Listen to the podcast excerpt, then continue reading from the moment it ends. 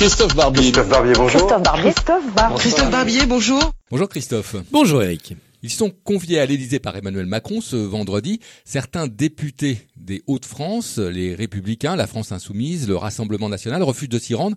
De quoi est-ce le signe ?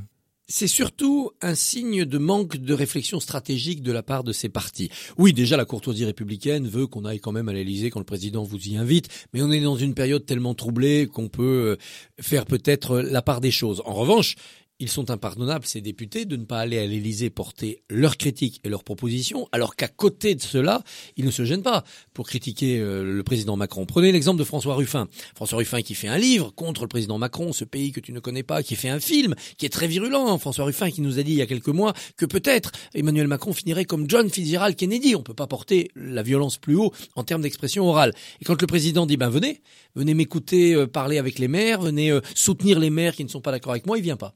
C'est à la fois de la lâcheté et c'est stupide parce que vis-à-vis de l'opinion, aller à l'Élysée, donc dans le cœur du pouvoir, porter la contradiction, même si on ne prend pas la parole soi-même parce que les parlementaires ne parlent pas, soutenir les maires de votre famille qui vont, qui vont eux porter cette parole, c'est évidemment intelligent et courageux. Dernier exemple, Martine Aubry, qui prétexte un problème d'agenda, on s'arrange quand même. Martine Aubry, elle a imposé dans ce pays les trente-cinq heures, c'était il y a vingt ans.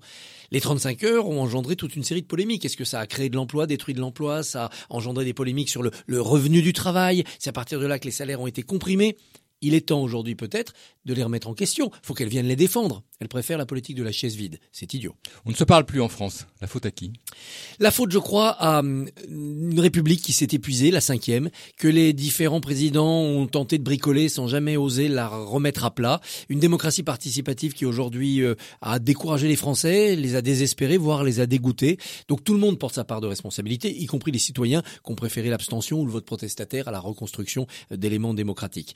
Euh, Bon, ben, ne pleurons pas sur le lait renversé. Eh bien, Emmanuel Macron peut aujourd'hui relancer ce débat sur la démocratie en relançant la décentralisation. Tiens, Xavier Bertrand, lui, il y va à l'Élysée. Il va proposer la fusion des régions et des départements. Pourquoi pas ? C'est une bonne idée. Allons-y, creusons. Et puis, Emmanuel Macron serait bien inspiré de dire « J'ai compris qu'il faut créer la sixième République ». Alors, on va pas la faire demain matin. On a d'autres chats à fouetter en ce moment dans ce pays. Mais se donner un horizon de réflexion collective pour qu'il y ait de nouvelles institutions, une nouvelle République, la sixième, dans quelques années. Merci Christophe. Merci.